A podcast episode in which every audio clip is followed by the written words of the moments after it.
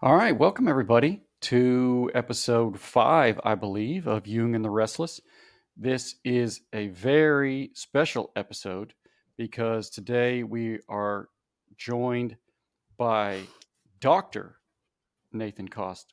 I don't know if you, you technically probably don't have the, the paper on the wall, but Nate defended his dissertation, his doctoral dissertation on Tuesday.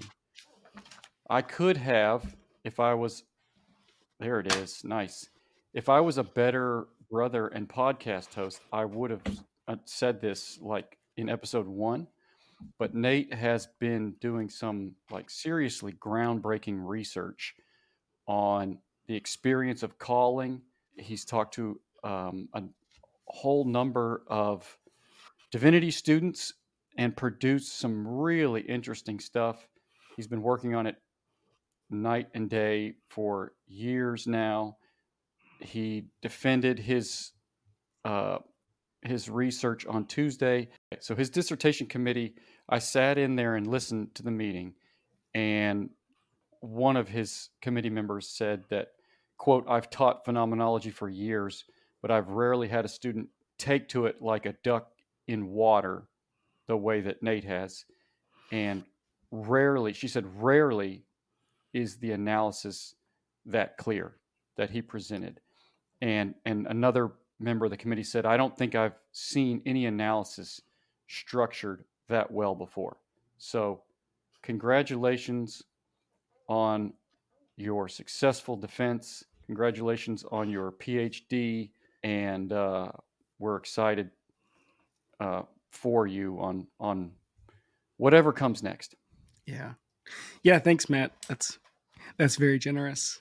And for the, uh, just, just so you know, um, I I do mention you by name in my acknowledgments for for um, allowing me to use up all of your uh, extroversion quota on a, on a regular basis with so many conversations that begin with, "All right, Matt, I think I got an idea, but just hear me out." At which point. Well, you listen for 30 minutes and then find a way to repeat back to me everything that I said in about four four sentences.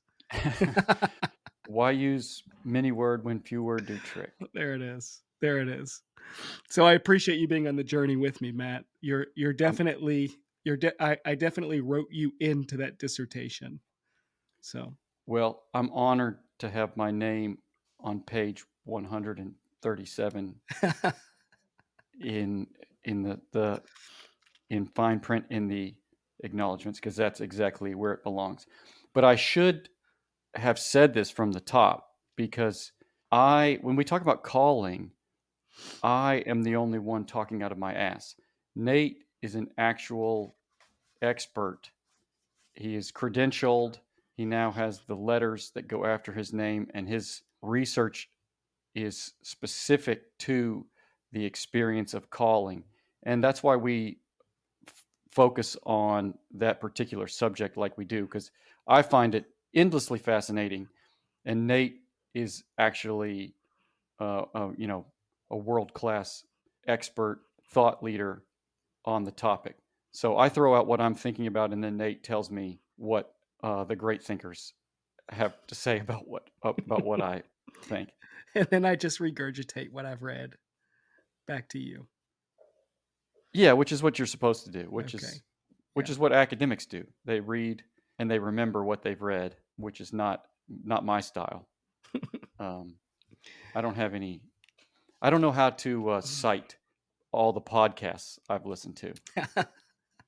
yeah, I don't know who said what. I just have it written in my in the notes app on my phone. Matt, the number of times when I'm teaching class and I want to refer to some reel that I watched, or or or like this this meme. Have y'all seen and I realize I I have I have no way of no way of substantiating whatever's about to come out of my mouth, but it's still real. Right. Well, and I'm sure your students don't they they don't blink. It's like, yeah, tell us what you saw in the reel. It's just Seriously. as valid. Yeah. Yes. It's just yes. as valid as anything else that you just said about Heidegger or Schleiermacher. Yeah. They're like, what account is that? yeah, I just quote I just quote um, Alan Watts' Twitter account most of the time after Man, I figure out what the hell he's talking about. Yeah, and then you explain to me what he's talking about. Right. Right. Well, I want to talk. I want to keep talking about calling. Uh, we spent a good hour talking about on on a previous episode, but we are just sort of scratching the surface because it goes so much deeper. I think the way that people perceive the experience of calling is very different from the way I've come to think about it. And I, I would think that you would agree with this, Nate. But it's it's much more of a ongoing, endless process of wrestling with the experience, of trying to determine what that experience is, what it means, is it transpersonal? Is it universal? Is it God? Is it me? Is it um, is it just something um, that I'm my personality? Is it just my personality? Is it just my neuroticism? All of these things that we all deal with, but we don't necessarily put them under the label of calling. They're often just our internal dialogue or our conscience or maybe our superego. We don't really know most of the time when we're talking about calling what we're actually talking about. And so we put it under the umbrella, Nate and I put it under the umbrella of calling. And a lot of people don't necessarily categorize it that way. But the experience for me now, looking back, and Nate, I know we sort of mentioned this on the phone the other day, but now looking back, I can file so many of my experiences under the category of calling that at the time when I was experiencing them, I did not think of them that way. And so that term calling has broadened its definition, it's broadened its meaning, it's broadened its implications for me. And I want to know what you think about that experience of calling in the moment of saying, I feel called right now. And then that experience of looking back at all of these other experiences and all of these other feelings and thoughts that now, in hindsight, we would classify as calling, but in the moment, we may not have. Yeah. Well, I, I think, first of all, there are quite a few misconceptions around calling, at, at least as far as as far as I'm concerned. So when I talk about calling, what I'm not talking about is like some sense of purpose necessarily. Doesn't have it, it can be. It almost always includes that, but that's not that that uh, that's only part of the equation. Is a sense of purpose. Um, what I'm really talking about it for me is is a sense of identity. Um, for for instance, for instance, nobody out there says, um, "Yeah, so I think I've got a calling." Um, I mean, it's pretty compelling, but I I don't really know if I want to do anything with it. Like I could take it or leave it. It's not a calling, right? a calling is a thing that uh, is a thing you can't not do for reasons you can't fully understand um, or communicate, but that are nonetheless compelling and i would i would go a little bit further to say a calling is is a version of you that you can't not be um, and so i don't i don't want to get too and i don't get too weird with this but what i mean is like uh, for so for instance my research participants for these are these are folks in the helping professions this is anybody that relates to human beings as part of their job. They're probably going to articulate in some way a sense of, of calling of feeling summoned to the work that it almost picked them right? It's like the rest it's like the rescue puppy that you don't pick it it picks you. It, it's similar to that.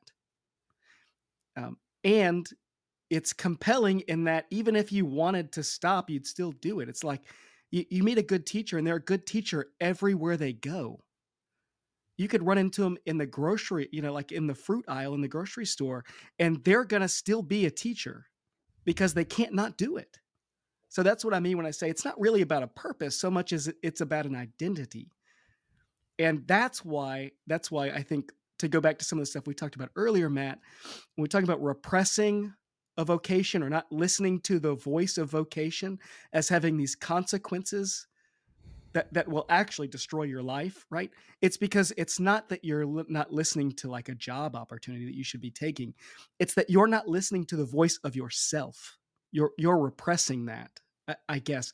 I don't want to get I, you know the psychological stuff. I i don't i don't touch that but that's what i think really we're we're talking about.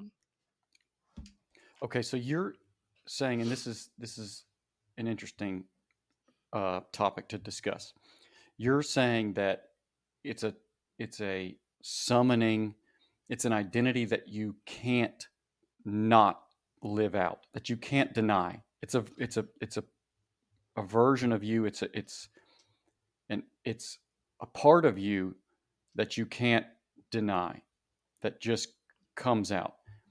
And I understand what you're saying when you say that. However, it feels like you can deny or suppress. Like your true self, you you can't get rid of it. The call you can't get rid of the calling. You can't get rid of that part of you which feels called. But I feel like you can repress it or suppress it or deny it. Would would you agree with that?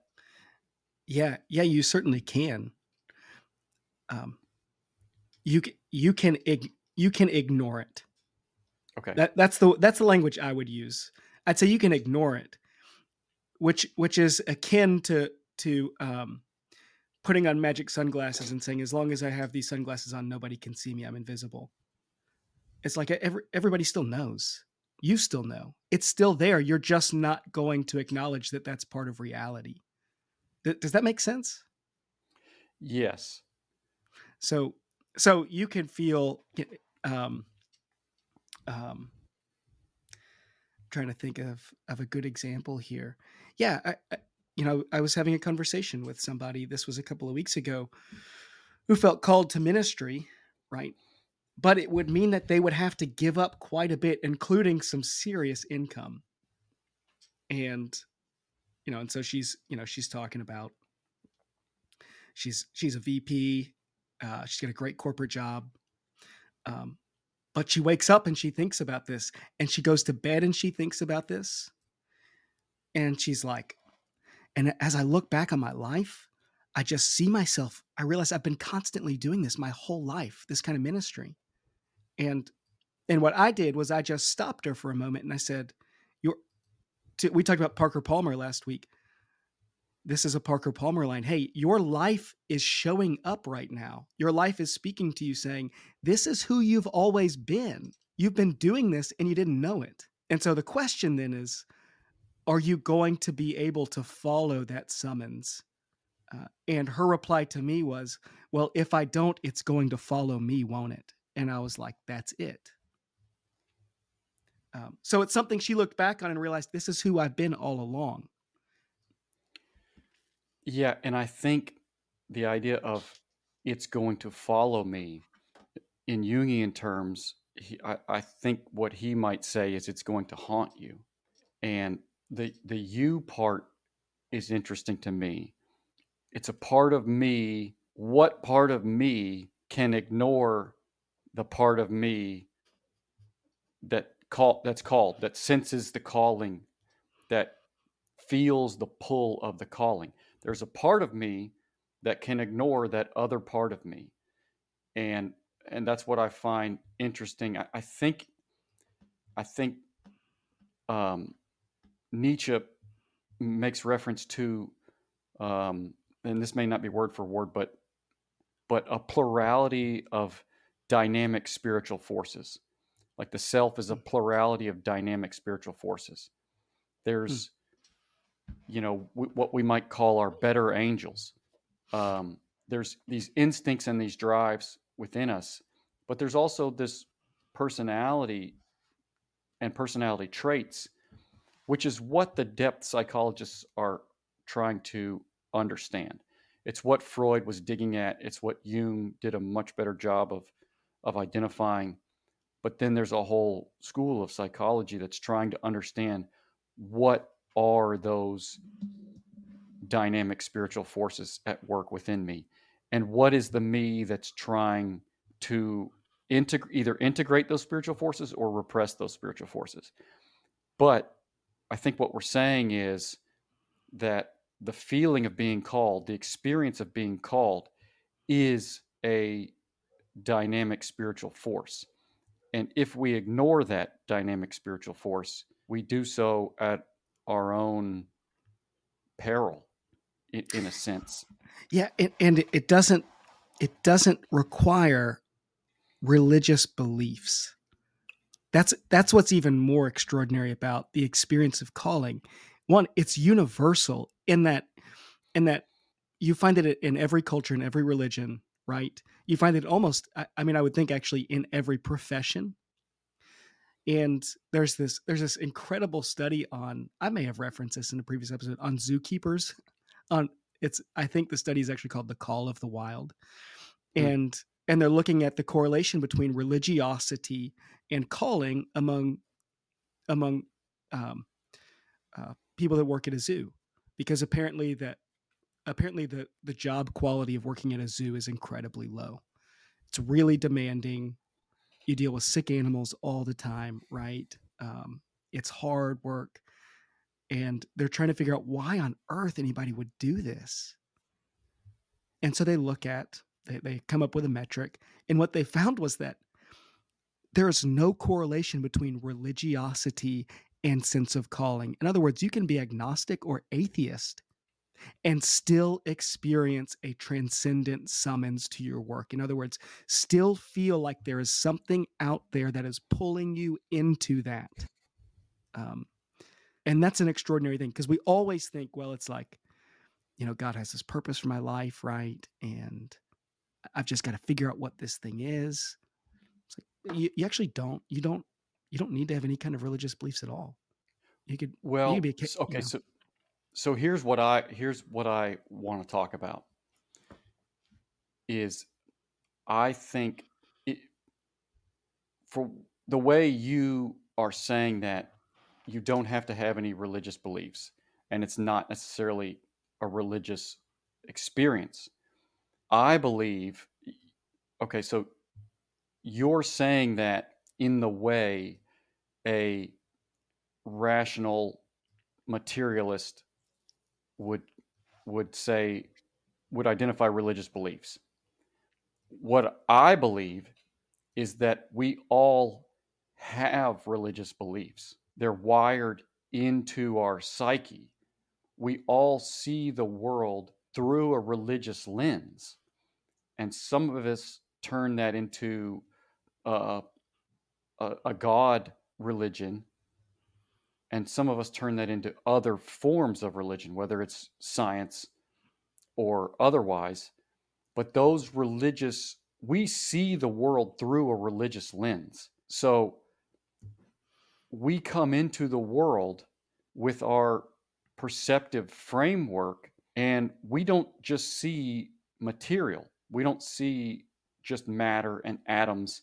We see the world from the beginning as a as an adventure as a path that calls us through it and toward the end of it. We see it as a landscape to move through.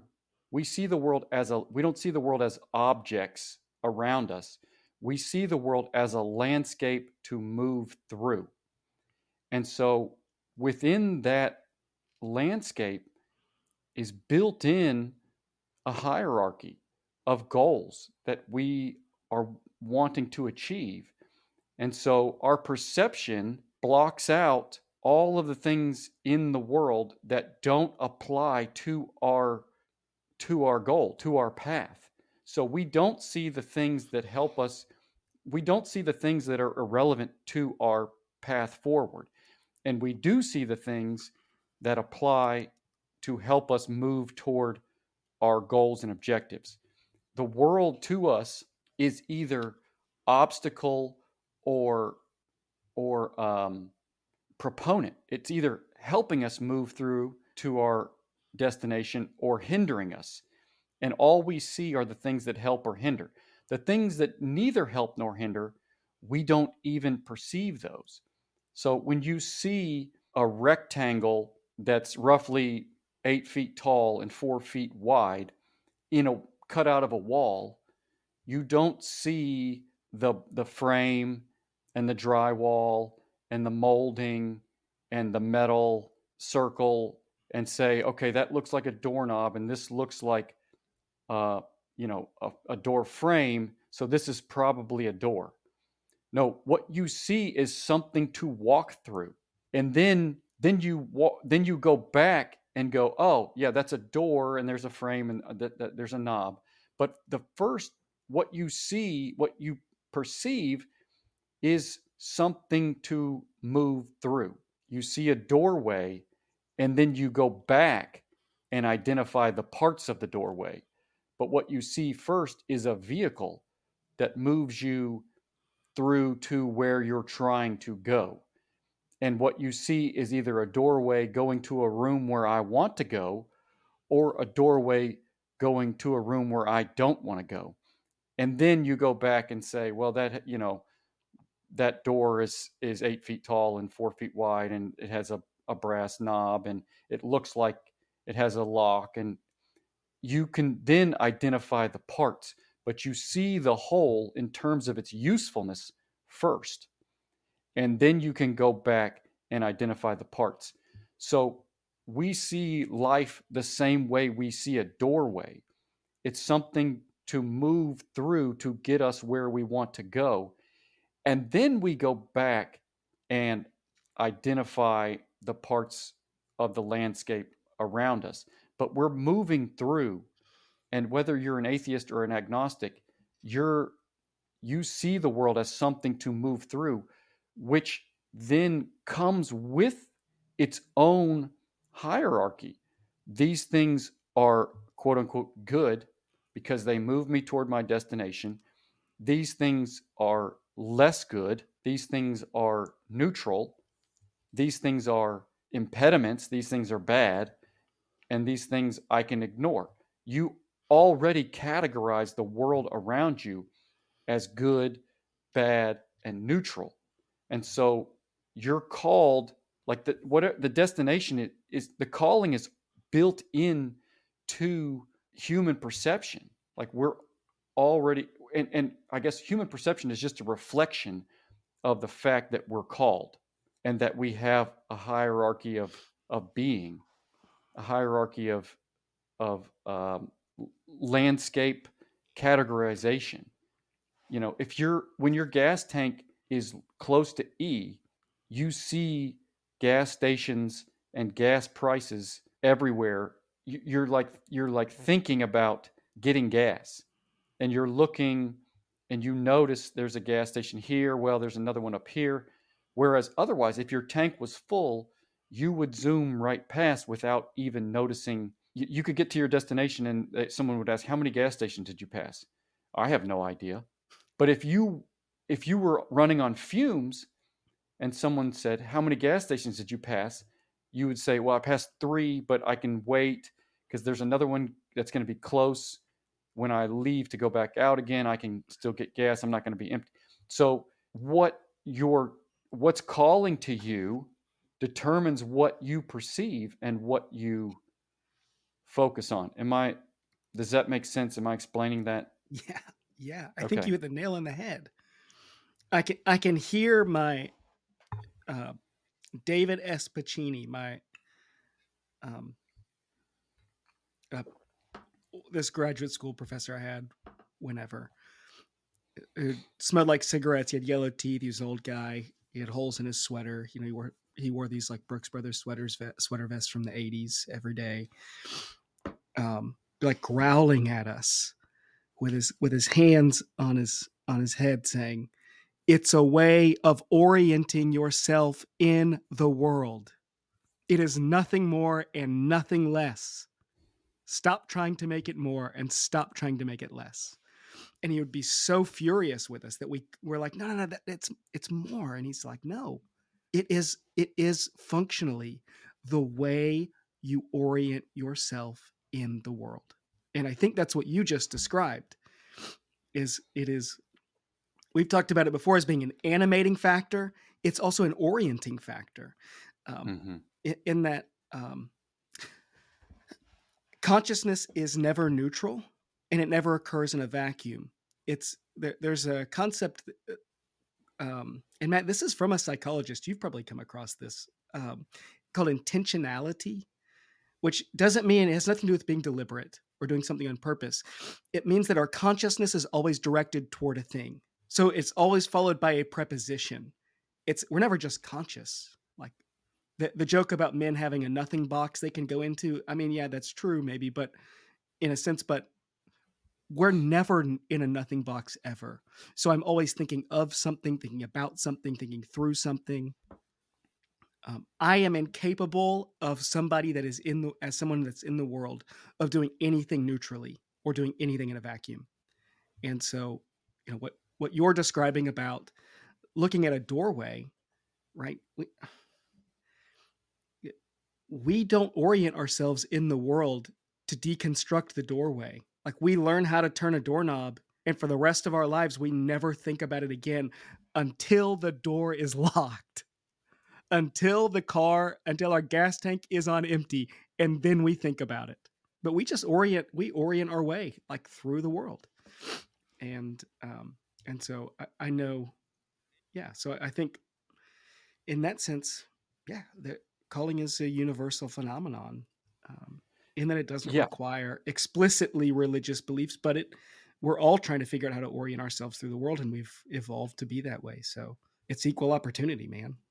Yeah, because we learn how to use a doorknob long before we learn what a doorknob is. Nailed it. And what what one of my heroes, Jonathan Pageau, he's the one that turned me on to this way of thinking. And he always uses he always uses either a cup or a chair.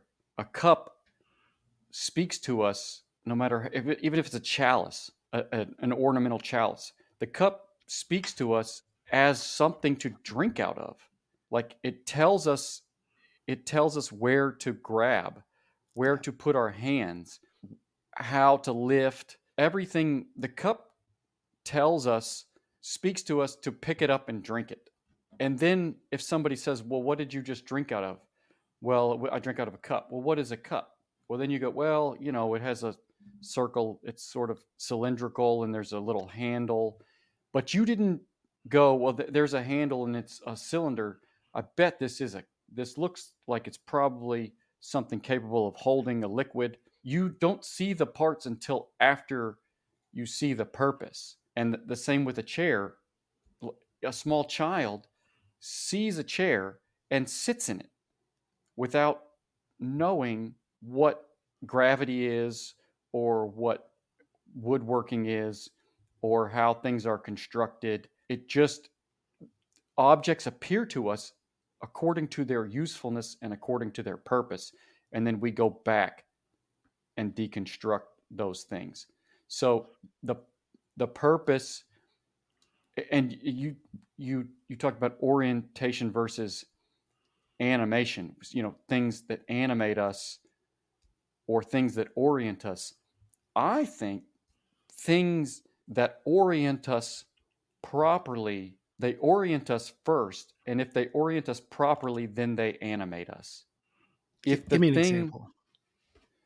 So, if the if a um, if a glass if you're thirsty and a glass of water appears to you and orients you, you see it out of the corner of your eye, and it takes it grabs your attention first. That's what happens first is it grabs your attention out of out of all the things that could be in your vision because you're thirsty the cup wherever it is however small or out of the way it is will grab catch your eye catch, i mean even the verb we use catch your eye. It catches your eye grabs your attention and then when you see that cup of water it animates you it animates you to to go and get the cup and take a drink. So it orients you, your the cup orients your attention towards it, And then because that cup is the direction, the proper direction to go when you're thirsty is toward the cup of water, that animates you and moves you toward what will fulfill your thirst, what will provide for your need. So anything that orients us properly then animates us. And that that that it's powerful because the flip side must be true. If it doesn't orient us properly, it can't animate us. And so Nietzsche's idea of us determining our own we have to determine determine our own morality, determine our own system of ethics because because we've killed God with our with our material rational materialism, we have to now come up with our own values. We have to determine our own values. Well, we can determine our own values in a we can draw a map. But if that map doesn't actually orient us, it will not animate us. It's just yeah. arbitrary and only proper orientation can then animate us. And so that's why we become depressed or anxious or lethargic or nihilistic because we may have attempted to orient ourselves in the world, but if what we're oriented towards is not proper, is not the highest, it will not animate us and we'll be stuck. Yeah, Matt, there's there's so much in there that you just you, you, you just laid out. So one, I, I want to go back to the way you described the cup. It is a thing that I, I think you said it, it catches your eye, it grabs your attention, right? And then it animates us. Matt, the description that you just gave of your relationship to the cup is you're the passive agent and the cup is the active agent. You are being acted upon by the cup. It grabbed your attention, it caught your eye, it animated your behavior. And what you just described is how is how so often people that have an experience of vocation describe their sense of vocation that they are being acted upon by a thing in this world right and so um, so I I think that illustration is is like perfect. It's perfect. Um, uh, the you know the the other part of this is that it's the interaction between the parts and the whole. So when we talk about vocation, uh, when I talk about vocation, I use there are two German verbs that I use, and and one's very obscure um, for the word experience. So so there is Erfahrung, which is uh, life experience, street cred, right? It's that I've got a lot of, you know, I've got a, I got a PhD in my life experience, right? That, that kind of thing. of hard knocks. This, there it is. It's the school of hard knocks, man. Um, that's Erfahrung. It's experience out that's out there, and then there's a different kind of experience. The German verb is Erlebnis, which is it, it means like a direct encounter with the world. It's the kind of experience that gets dirt under your fingernails, that gets like sweat under your armpits, um, where you can think of a moment where you were so aware of how you were like situated in your body while this thing is happening, whatever it is. Whether it's like going back to, whether it's going back to like, I don't know, little league baseball, and you can remember how the bat feels in your hand, right? that first time you you step up to the plate or something like that. Um, but it's the interaction between the parts and the whole, between those two kinds of experience, that that comprises our entire sense of vocation. And I would say it comprises our entire sense of how we orient ourselves in the world. Period. It's walking through the doorway and, and for once being like, "Oh shit, is this thing going to support me while or support the entire building while I walk through it?" I've never actually noticed that. Uh, shouldn't this be an arch? Like, isn't an arch way more stable than a rectangle over my head? And I start to I start to think about what's actually happening. That I'm walking through this doorway that I feel like is supporting the weight of of like an eight story building, and suddenly I realize, I think I'm I think I'm a psycho. I think I've been walking through doorways my entire life and never actually realized this thing could collapse on me any moment. And we we suddenly become aware of the experience of, as silly as it sounds, walking through a doorway, right? And so for vocation, to talk about calling, um, is is to somehow like hold intention these moments where you like do the thing that you know that you were made to do where you're like man i was good at that. I helped people. It was fulfilling. I had to sacrifice for it. Like this is it. With like like the person i talked to last week two weeks ago who's like yeah but i've got this huge entire life that i have to also navigate where i've got a corporate job i've got three kids I'm a single mom.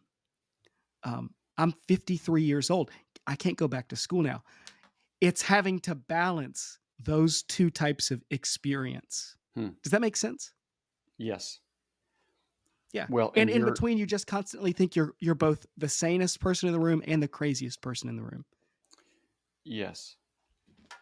Well, and I, you're you're leading me down a path that I was hoping we would go um, when you talk about balancing those two experiences because I, I was listening to Jordan Peterson this week talk about it as a dance. You dance with, and he was talking about uh, your conscience.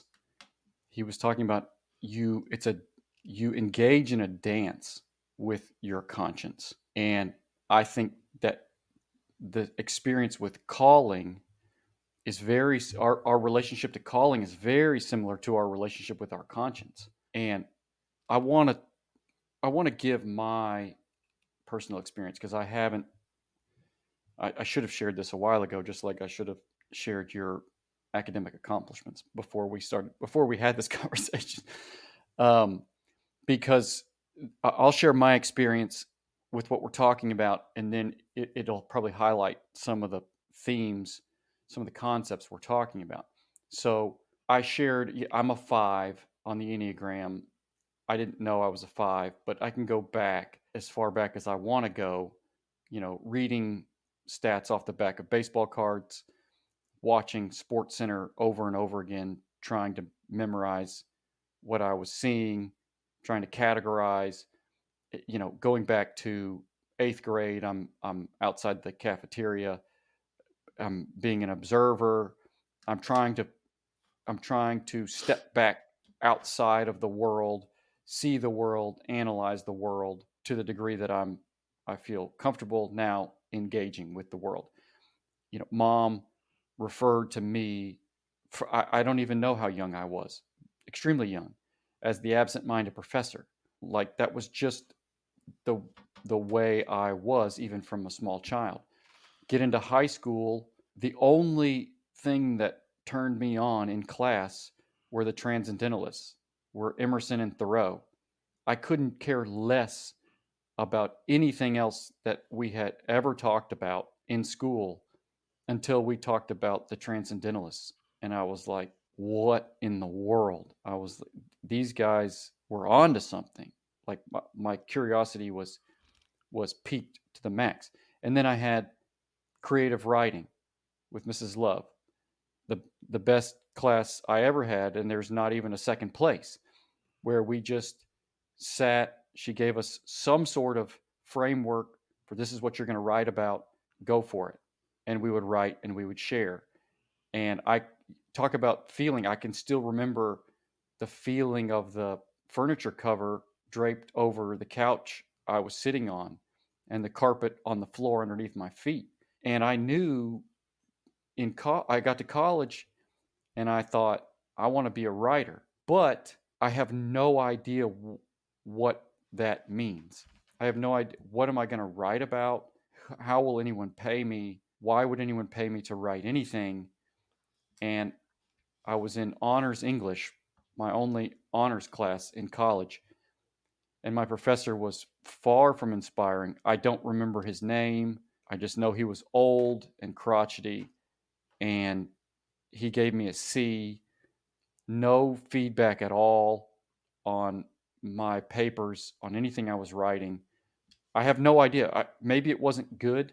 Maybe it just wasn't what he was looking for. But I thought, man, this I'm not going to be a writer. I have uh, like I have no. There was no confirmation. There was no external validation in that direction. That this is like first semester freshman year. Well, then maybe I maybe I can write as a journalist, but I don't even know what that means. Like, what am I going to write for the local newspaper? Do I just like follow ambulances around and write about new, you know, like the evening news stories? That doesn't sound fun. They don't get paid anything and they work in the middle of the night on tight deadlines. That doesn't sound like fun. And smart people in my life, uh, you know, we it's almost a cliche like majoring today today we the, the, the punchline is always sociology. What are you going to take out $100,000 in college debt with a, and get a sociology degree? But, you know, 20 years ago, it was, it was psychology.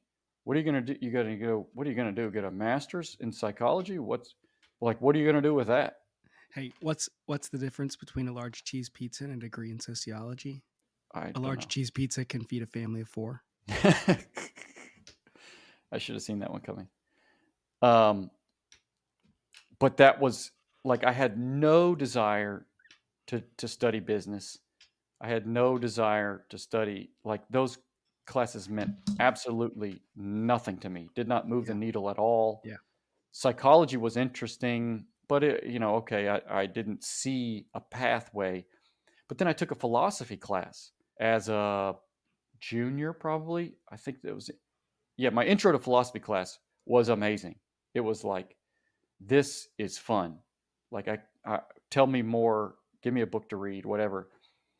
And then I took a, um, I took a senior level philosophy class, having only taken intro to philosophy class, and there was all there was a whole room full of adult studies people because it was a it was an evening class. I don't know. It don't, that was the only one that worked for me. I don't I don't remember, but there was like there were like 20 adults and there were like five undergrads and they like i don't know 18 of the 20 adults dropped out after like two days because this stuff was so heady and so strange and i was like this is the best thing i've ever heard like i, I actually read I, I never i don't think i ever read a book like in school but i read my philosophy book my senior year of college. So uh, uh, what I'm getting at is like these things called my attention. They caught my attention. I was interested in these things and they they animated me. And it was like, oh, this is this stuff is awesome. But again, what are you going to do with a philosophy degree? That was the voice, the other voice in the back of my head saying, What are you going to do with a philosophy degree? Nothing. You can teach. I don't want to teach. I didn't even know what that meant to teach. So I just got my business degree, um, a man a management degree. Had no idea. I kept thinking, like everybody was a management major. Like if you're a business major, you man you you major in management, and I was like, what are all these people managing? That was the question I had in my head, like, because I was like, I could I guess I could do a management degree, but what do I what am I going to manage? What's the deal with management? Yeah, it's Jerry Seinfeld. Getting, yeah, yeah. Who's getting managed and who's doing the managing, and why do all these people want? I don't want to be managed, and I don't want to manage anyone. like I don't want either of those things. yeah, I hate being managed. Why would anyone want to be a manager? And uh, but it, that that was like the piece of paper I needed. And then I started doing landscaping. The first time I did a landscaping job with Robert Consalvo, he we we we did it was a tiny job. We barely it, was like this little little courtyard. I bet we charged you know I don't know three hundred bucks. But I I was or I was arranging this gra- this gravel. I mean, I'm telling you, it was like a it was like a three foot by six foot little gravel bed, but I turned it into some kind of design. And I, I swear, I still remember, I was like, this looks, I was like, Robert, come over here. I was like, it looks like a whale emerging from the ocean the way I the way I arranged this gravel, and it was like it it it was a revelation. I was like, how do we get more of these jobs? Just bringing something into the world, making some kind of design, some kind of beauty out of a chaotic gravel pit was like, yes, do this as much as you can. And um, then I got uh, so I was I started doing landscaping just so I could have that try to chase that feeling again of creating something and bringing something into the world. I got sidetracked. I don't know if I want to get into it, but I got sidetracked going into you know missions, short-term missions. Um, I should I I don't want to say this, but I should say this. I you know the director told me you, you know you you should you should really come be a part of this like full time is what we're doing. And i was like yeah that sounds interesting. Let me let me let me see what god tells me about this. And i, I don't know i waited like three four five months maybe and I, I told him i was like i don't feel anything i don't hear the voice of god telling me to do this. And he was like well what if you just decide to do it and then wait and see if god tells you no? And i was like well i guess i could do that and I, I went with it, and it ended up being the worst decision I've ever made in my life. Yeah. Um. So that you know that's one of those, you know, impediments on on the path. But but like Richard Rohr says, there's no in the in the spirit realm in the kingdom of God. There's no there are no dead ends, and it, it wasn't a dead end. It was a wrong turn, but it wasn't a dead end. All that being said, I I, I get into I come out of the ministry. I'm like, this is not for me after I banged my head against the wall for a couple of years. And I was like, what about marketing? Because social media was a was an outlet for me to create. Like Facebook was just becoming a thing that businesses used. And it was wild because you could be like a roofing company and you could post a status and like everyone would see it like immediately it was like from a marketing perspective, it was like taking candy from a baby. And then Facebook figured out real fast, like, hey, we're going to charge people from now on. Like, if you want people to see your stuff, you got to pay us. And so that changed real fast from something fun to something. It was, you know, it was just analytical, and you, you know, you just put put quarters in the machine and turn the knob and impressions. And I thought, well, this is still okay, but I can this was me this was the, the the brazenness of someone in their 20s thinking the world was full of endless possibilities and that i could i could make out of the world whatever i wanted to make out of it. Well i'll just sell my way into a into a better job. I'll just do i'll just sell all these deals. I'll make a bunch of money. Then i can have my freedom. I can do whatever i want. Well as it turns out i couldn't sell anything to anyone at any point ever. Um, and but I kept thinking, well, if I just work harder at it, then I can get good at it. If I, you know, I could just study this a little bit, I can keep practicing. I'll just sharpen, you know, the the old Abraham Lincoln. If I have five hours to cut down a tree, I'll spend four hours sharpening my axe. I thought, oh, I can do this, you know. Well, again, I just banged my head into the wall in another direction, um, and it didn't it didn't take me where I wanted to go. And I hit that I hit that feeling of of despair where it's like is every path a dead end? Like is every doorway that makes itself that that looks open is it is the door locked on all of those doors?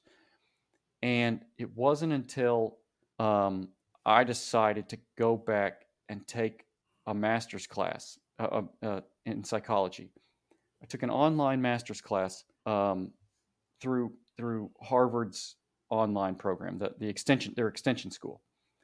And this this professor was like he's probably 60 and a distinguished Harvard professor. He, you know, a, a distinguished researcher. He had done all kinds of, of really good work as a psychologist. He was well pedigreed.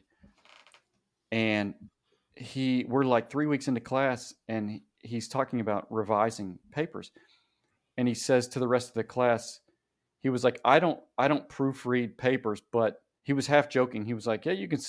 There's I don't 15 people in the class. He was like, "You could send your papers to Matt. Matt's a Matt's a great writer. He'll proofread them for you." And I was like, I, I was blown away because I was just hoping to like not embarrass myself. This is like 20 years after undergrad. I'm like, I just hope I don't bring any unnecessary attention to myself. I just wanted to hide. I didn't want to turn my Zoom camera on. I just wanted to try to, you know, pass the class and get by. But here we are 3 weeks in and he's telling the class to send their papers to me to proofread. He's telling I- a, a Harvard Masters of Psychology class to send you their papers. Exactly. Yeah. And I said, Well, you can send them to me, but I haven't written a paper in 18 years. So, you know, send send them send them over at your own risk. And he said, What? And I was like, Yeah, I I haven't written a paper since undergrad. I can't remember, you know, I don't even remember what the last paper I wrote. And he was like, That is wild. He was like, You're a really good writer. He goes, he goes, uh, he, he goes, actually, you're you're a phenomenal writer. And I was like, what? Did he just? I, I'm looking like I, double take. Like, did he just say that? And it was like, it was it was at that moment, the the moment that you're describing, where like everything made sense. It was like, oh yeah, this is where all of the where all of the signs have been pointing me. This is what I should have been. This is the direction that I should have been going down. This is what I sh- I should have sacrificed all of those other things that I thought I wanted for this because this is not only where my interests are, it's also where my gifts are. And all like then I'm that's when I'm going back and going, yeah, mom called me the absent-minded professor. Yeah, the transcendentalists were the only thing that inspired me. Yeah, Mrs. Love's creative writing class was the only class I got excited about. Yeah, uh, philosophy I got an A in, and management I struggled for a C. Yeah, the creative aspect of designing gardens was what animated me. And it's like, oh, okay, this is what that is. And it's that moment where everything behind you makes sense. And of course, I, I, I probably still don't know exactly what that means going forward. Like I don't have, you know, I don't have the path from A to Z of what my future holds, but I do know where the next step should. I do know where that where that gravitas is pulling me, where my true self is is moving. You know the direction of the summons. Yes. Yeah. That's it. That's it. It's like I, I know I'm no longer, what would you call it, kicking against the goads. I'm no longer fighting what that the, the, the part of me that's trying to move me forward in the world.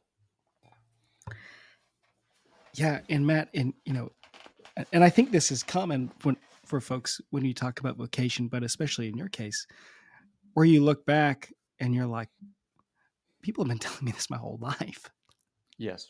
right? Like it was actually me that wasn't listening, or for whatever reason. You're like, am I the last one to figure this out? Yeah. It- it- like I've been sending you papers. I've been sending you my papers for, for like I mean I can remember being a freshman in high school and being like, hey Matt, can you? I got to write this. I got to write this uh, short story for Mrs. Runkle's class. Can you?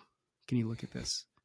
Um, Yeah. Well, and my best friend Ryan Germany, I, I I told him what I was doing, you know, in this in this master's class, and he was like, "Man, I wish you would have done that a long time ago." Yeah. And I'm like, "You asshole! Why didn't you say this a long time ago?" you know. yeah. But but I but I I mean I'm the asshole. Like it was obvious to everyone except except for me. well, when the teacher, when the student's ready, the teacher appears. That's it. Right. Yeah. That's but it. uh, I mean, Matt, what you just described is is incredible because you're talking about. I- think, and, and you just stop me if I'm if this isn't connecting with your experience, but you're actually. Uh, we talked about this the other day. You're restorying past, present, and future.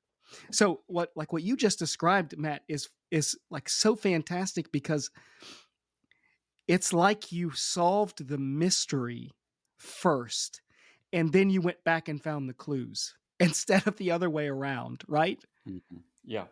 It's like you slowly formed this, came to this revelation or this this this sense of self, and then you look back and you're like, of course, the breadcrumbs, the breadcrumbs are are go back forty years instead of eh, what would be rational, right? And this is why calling is irrational. It'd be rational is to be like, well, I'm gonna, you know, I see I have this clue here and I've got this one here.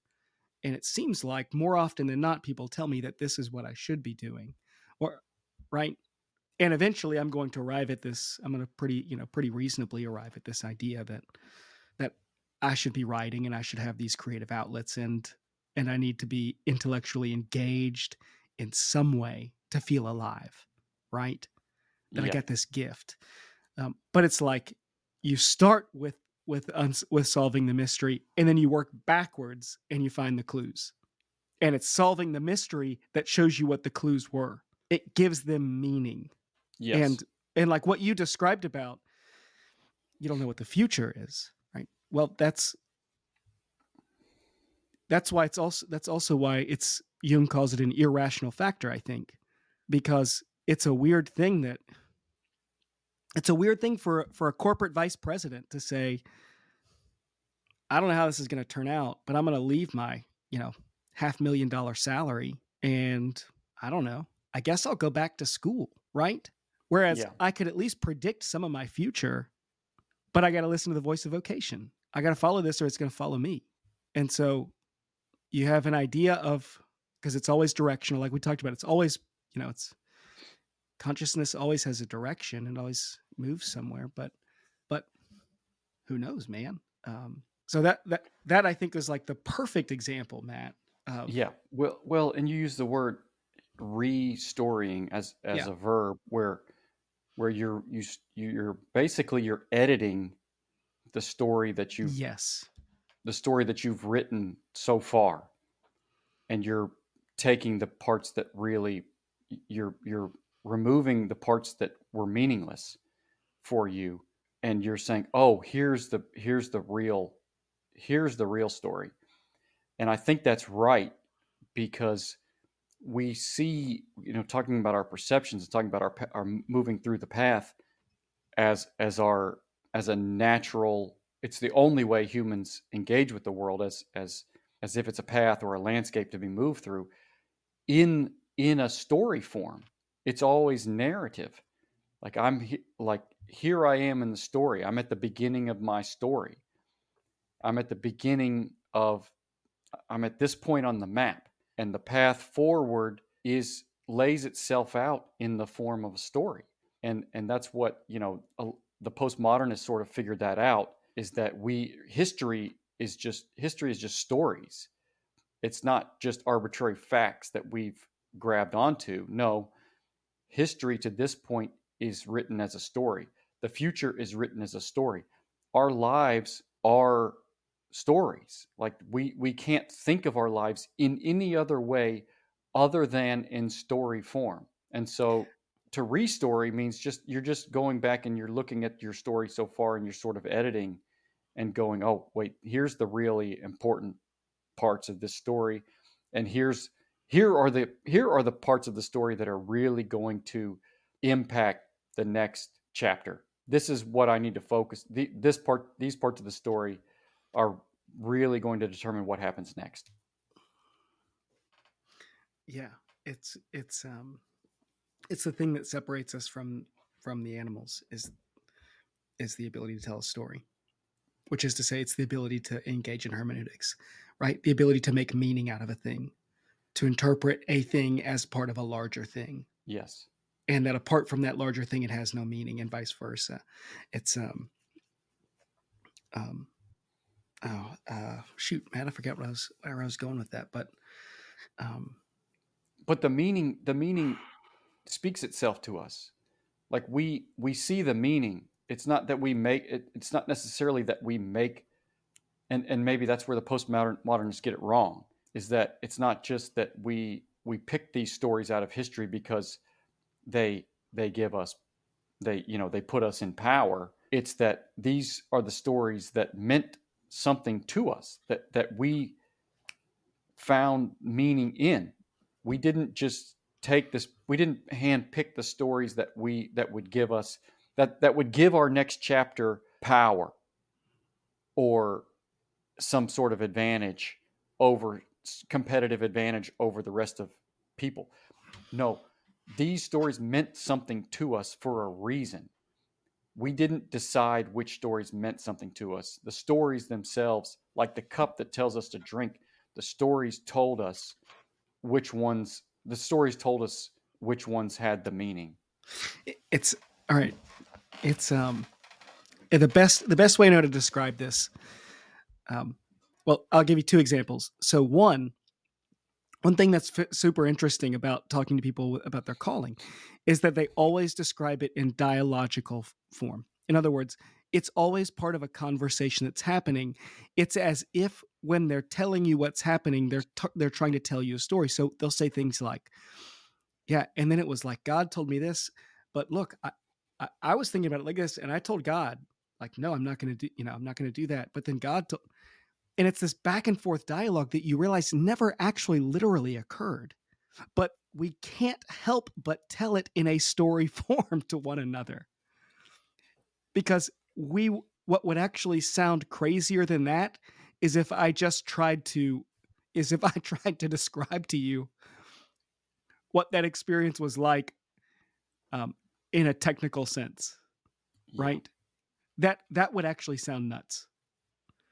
You'd be like, "This guy, what what is wrong with you know like how how detached from reality is this guy?" But if yeah. I'm like, but if I but if I show up and I'm like, "Yeah, man, it was like God was talking to me," and I I, I but I told God, we're like, "Oh yeah, yeah, yeah, been there, right? Because we got to tell the story. And the second, the second part is that you, you, nailed it when you said, "I." The stories, the stories, uh, tell us, right? That again, we're being acted upon. Um, there's a. I, I mentioned a few few weeks back about an, uh, a recent article that's really good um, called "The Vocations We Don't Choose," and it's about the role of grief and you know when we go through hard things and suddenly our eyes are open to this need and now we're like man i've got to spend the rest of my life you know helping helping with this or doing this thing but the title is the vocations we don't choose and i would say is there any other kind because the vocation chooses us the stories tell us and that while there's certain we always have agency right to decide whether to acknowledge it or to ignore it but if there's not some sense that this thing chose you then we might not be talking about calling. If there's not some sense that the story was written and you're like without your without your um consent, then it, it might not be calling. Um, and and so I think I think there's you know there's there's there's a a lot of hope there in the sense that um, when you recognize what that story is. But Matt, and I know, I mean, I can relate to this. I know you can. There's also a lot of desperation or a lot of, uh, you know, depression, um, a lot of pain when you can't see what the story is. When you feel like you're kind of aimless, right? Or you're like, man, I have no idea what's happening in my life right now. I thought it was supposed to be like this. I felt called to this thing. I felt like this is what I was supposed to be doing and now none of it's working. That's how we feel. And until yeah. we can get to the point where we can see ourselves as part of a story, um, it's it's a very lonely place. Um, and then the last thing I'll say, Matt, is that the best, I think the best metaphor, the best imagery that I can come up with is it's it's um, uh, it's Odysseus uh, returning on the journey, returning from the journey, and trying to trying to resist the sirens right? And it's like you chain yourself to the mast and you fill your ears with wax, you know, as you try to resist that like voice of vocation, you try to resist the story telling itself to you. And you find out that the ship is steering itself. and you fill your ears with wax and you find out that the song is actually inside of you. That you can't escape it. All you can do is pretend to ignore it. That's your best. That's the best you can do. Um, yeah, I would and I was going to say almost that exact same thing when you say this the song is inside of you because I think for me the the most compelling metaphor and and all we can do is talk about this in in metaphors. That's that's the only way. Yes. Is music and dance. Hmm. the music is the story. Music there's no right specific right way to dance but there is certainly a wrong way to dance. Like yeah yeah. the but the music tells you how to dance. The music it's like when you can't you, say when you can't hear the story when you can't identify the story. Yeah. In a sense you can't hear the music. You're trying to dance but you can't hear the music. Or talking about the calling in terms of in terms of you know techn- technically it's parts it's like describing a dance technically. Well it sounds ridiculous. It sounds stupid uh, well i sort of wiggle my upper body this way and my yeah. toes point you can't but if you turn the music on so that the other person can hear the music and that's what people are trying to do when they tell you their story about their calling they're trying to let you hear the music so that you understand the dance so that you understand why they're dancing this way because it, it looks we all know it looks ridiculous to dance without music on like when they when you turn the music off. Or even when you watch a movie when you, if you watch star wars and darth vader walks into the ship and it dun dun dun dun dun dun dun dun dun if you turn that off that movie sucks. Like there's no you you're not afraid of darth vader. You he just looks like a weirdo. Like With what is he plastic wearing? mask on. Yeah, why is he breathing like that? But then the mu- when you hear the soundtrack, you're like, I know exactly who this guy is. I know exactly what he came here to do, and everybody better get the hell out of the way. And it's the, the that's what is that's like what calling it. It's the music that we're dancing to. It's And the soundtrack, not the lightning bolt. exactly, exactly. It's it's the rhythm. Um, Um, it's it's and uh, so Uh, sorry, go ahead. Well, I just wanted to because because Jordan Peterson started me thinking in this way earlier this week, and, and he he said he was talking about our conscience, and I alluded to this earlier, but he he says one autonomous spiritual manifestation, one autonomous spiritual manifestation that affects all of us is the appearance of what compels our interests like the the cup out of the corner of our eye that grabs our attention. It compels our we it's autonomous because we don't control our interests. Our interests control us. We don't choose our interests. Like the music compels us to dance in a certain way to a certain rhythm. And it's it's Peterson says, quote, it's summed up in the notion of a calling it's what what's interesting beckons you. It, it isn't it isn't fully under your control. You can ignore it, you can follow it, you can pervert it, but you can't fully control it. You have to enter into a dance with it. You have to make your peace with it. And that's what that's essentially what we're talking about is that we we don't decide what's interesting to us. We don't decide what's meaningful to us those things appear to manifest they manifest themselves in us as because we're we're dan- we're created to dance. We are dancing but it's just to what can we hear the music? The music that's that's playing. And can we then respond then our body enters into the world and the material then responds to the spiritual to the, to the music that that's playing Yeah, Matt, there's so much there to unpack. Man, you're you're just you're like nailing it. Um, here's a here's a quote from James Hillman, who's a Jungian analyst, um, from the Soul's Code in Search of Character and Calling. And I, I have this as as an epigraph uh, for the beginning of my chapter four. Um, and I mean, it gets, I get emotional just reading the words out loud. A calling may be postponed, avoided, intermittently missed. It may also possess you completely. Whatever. Eventually, the thing will out. It makes its claim. The daimon does not go away. And I, I think, you know, what what you're what you're describing is similar to what I've I've I, I feel like I talk about Friedrich Schleiermacher every week, but he in his speeches on religion he says he says something like incredible about re, about what religious experience is, and the entire the entire book, the, the short speeches, is directed toward people that don't think they don't think religious experience exists. And he's his whole argument is it's you woke up this morning and you're doing it. But he says you do nothing because of religion, but everything with religion. Hmm. And I think your calling is the same way. When you're really embodying your calling, you do nothing because of it. You don't you don't really you don't try to become a person that's called to a thing.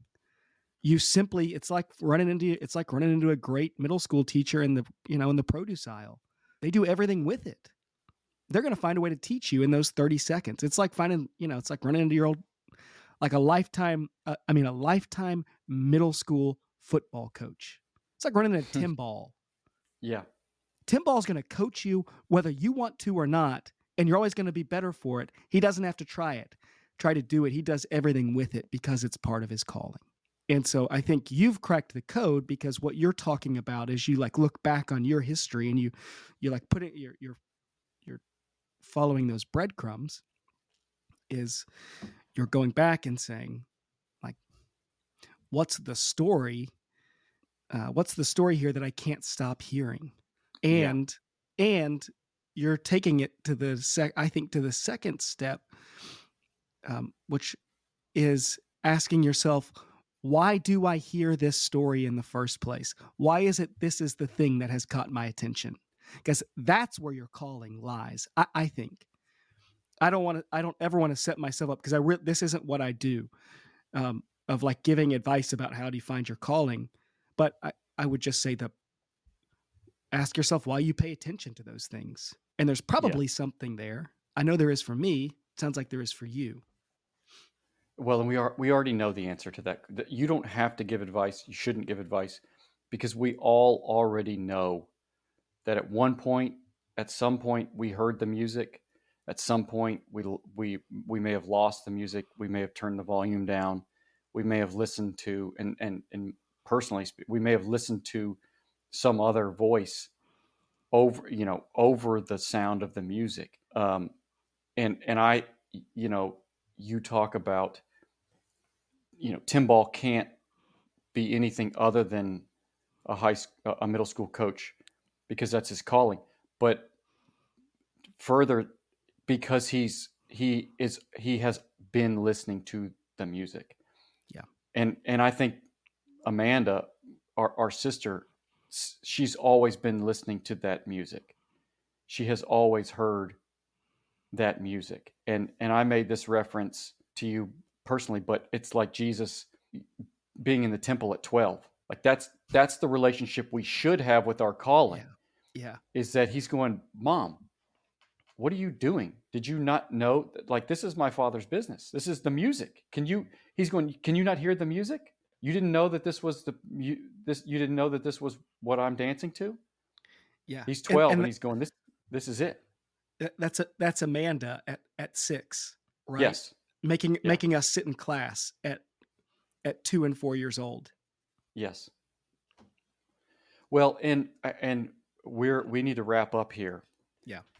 But we haven't talked about we haven't talked about the flip side of this very much and I think I think it's really important, and maybe we can get to this sometime in the future. But Peterson goes on to say, and, and he talks a lot about this.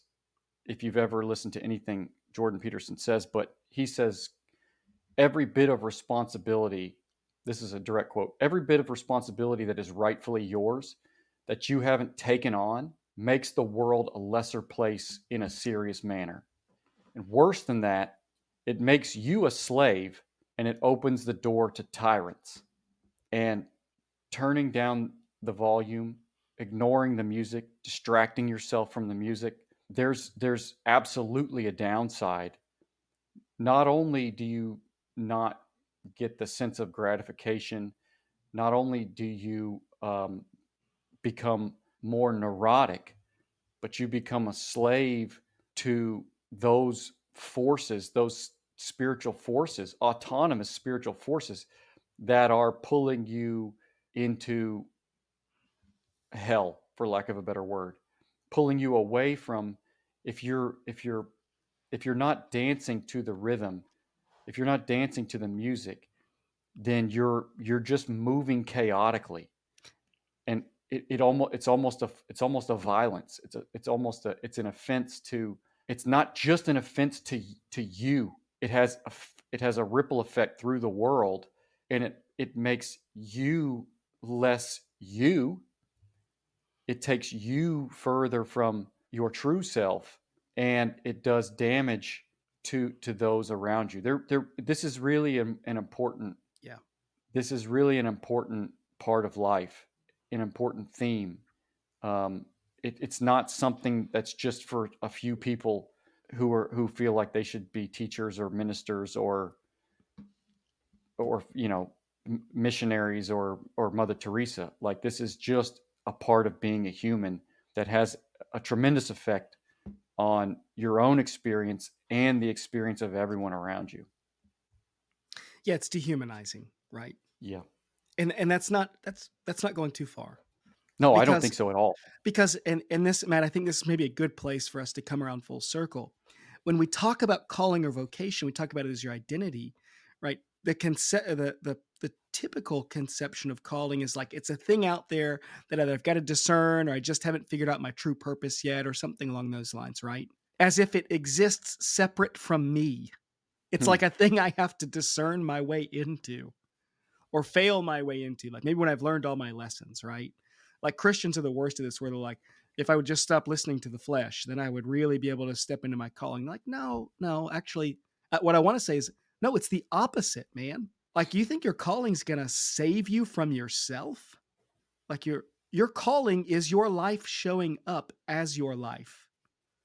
It's and so when you talk about ignoring that calling, that one the repercussions are immense because you're doing I don't know, you said violence maybe. Yeah, you're you're like hurting yourself.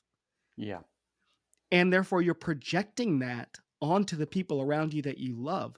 That while your calling is going to is irrational in the sense that you're going to have to make some sacrifices where you could have an easier life or a better life or something, right? Yeah. Some way it doesn't make sense. That's part of why it's a calling. But it's going to be in alignment. You're going to feel aligned. And so while it may seem like you're, well, at 22, you know, and you're getting a philosophy degree, and people are like, what are you going to do with a philosophy degree, right? It may not make sense in that way, but um, the you know the the world is a better place because you've done that, and you will continue to carry that with you no matter what vocation or what job you go into. So I, yeah, I, I think the the damage that we can do when we don't listen to the voice of vocation is which is to say the, the voice of who we truly are is is you know uh, man look at look at all of the, i'm going to get on soapbox real quick as we wrap up. Look at all of these like evangelical conservative pastors that it turns out they've got a second life like a secret life where they're they're in the closet right? Where they're actually queer or something like that. But they can't bring them they can't bring that with them or they've got to like separate, right? They're actually creating separate selves. They're out of alignment because they're trying to separate, in this sense, I would say, their sexuality from their calling. And you can't you, can't separate yourself from yourself. And I, I and that's people will disagree. Uh, that that's not like a universal truth. This is me saying I think that's how it works. And so they end up destroying their lives, they're destroying their families' lives, destroying their congregations and their communities of faith um, because they're not willing to integrate fully the voice of vocation into their identity. They're still trying to to compartmentalize this thing. and it doesn't work that way. You just you just you do violence to yourself and the people around you. Yeah, it's a, it's a form of it is again it's it's dancing to the wrong song. It's it's it's an attempt to silence like part of you know the string section of Yeah. the orchestra. Yeah. Like you you miss out. You it, you'll be misdirected and misguided. You'll be you will be misdirected and misguided if you choose to ignore that the song that's playing in in your heart, in your soul, in your spirit. And and really what we're saying is that it, it's it's this sort of it, it's an autonomous spiritual manifestation that directs our interests first of all and then identifies and it, it, it and and gives us our responsibilities. It's not only it, it, it gives us it, it shows us who we are and what what we are interested in what compels us but it also then becomes our weight to carry through the world. Our our way of our way of making uh, for lack of a better word for for making the world the place that it could be and should be for bringing the kingdom of heaven into the into the world now. It, it's For- it's that it's that heavy. Yeah. Yeah, yeah. It's it's for making it the place that the story tells us it is, yes. Right? You- like you were talking about, that it tells us what the story is. yeah that's it well i would love to we we could keep going for a long time um but my t- my time has expired i got to go get the kids from school All right. so um this is awesome thanks nate Yeah. congratulations again on your Yeah. academic enterprises Right. well deserved well deserved all the the accolades and the um, affirmations that that you've gotten this week and and all along the way Yeah. Well, thanks, Matt. Thanks. And and, and be sure to tell Branch you got a new joke for him. What's the difference between a sociology degree and a large pizza branch? he'll laugh so hard and then i'll explain it to him like, and then he'll ask you what it means. yeah and later i'll explain it to him All right, man. all right Yeah. yep See you.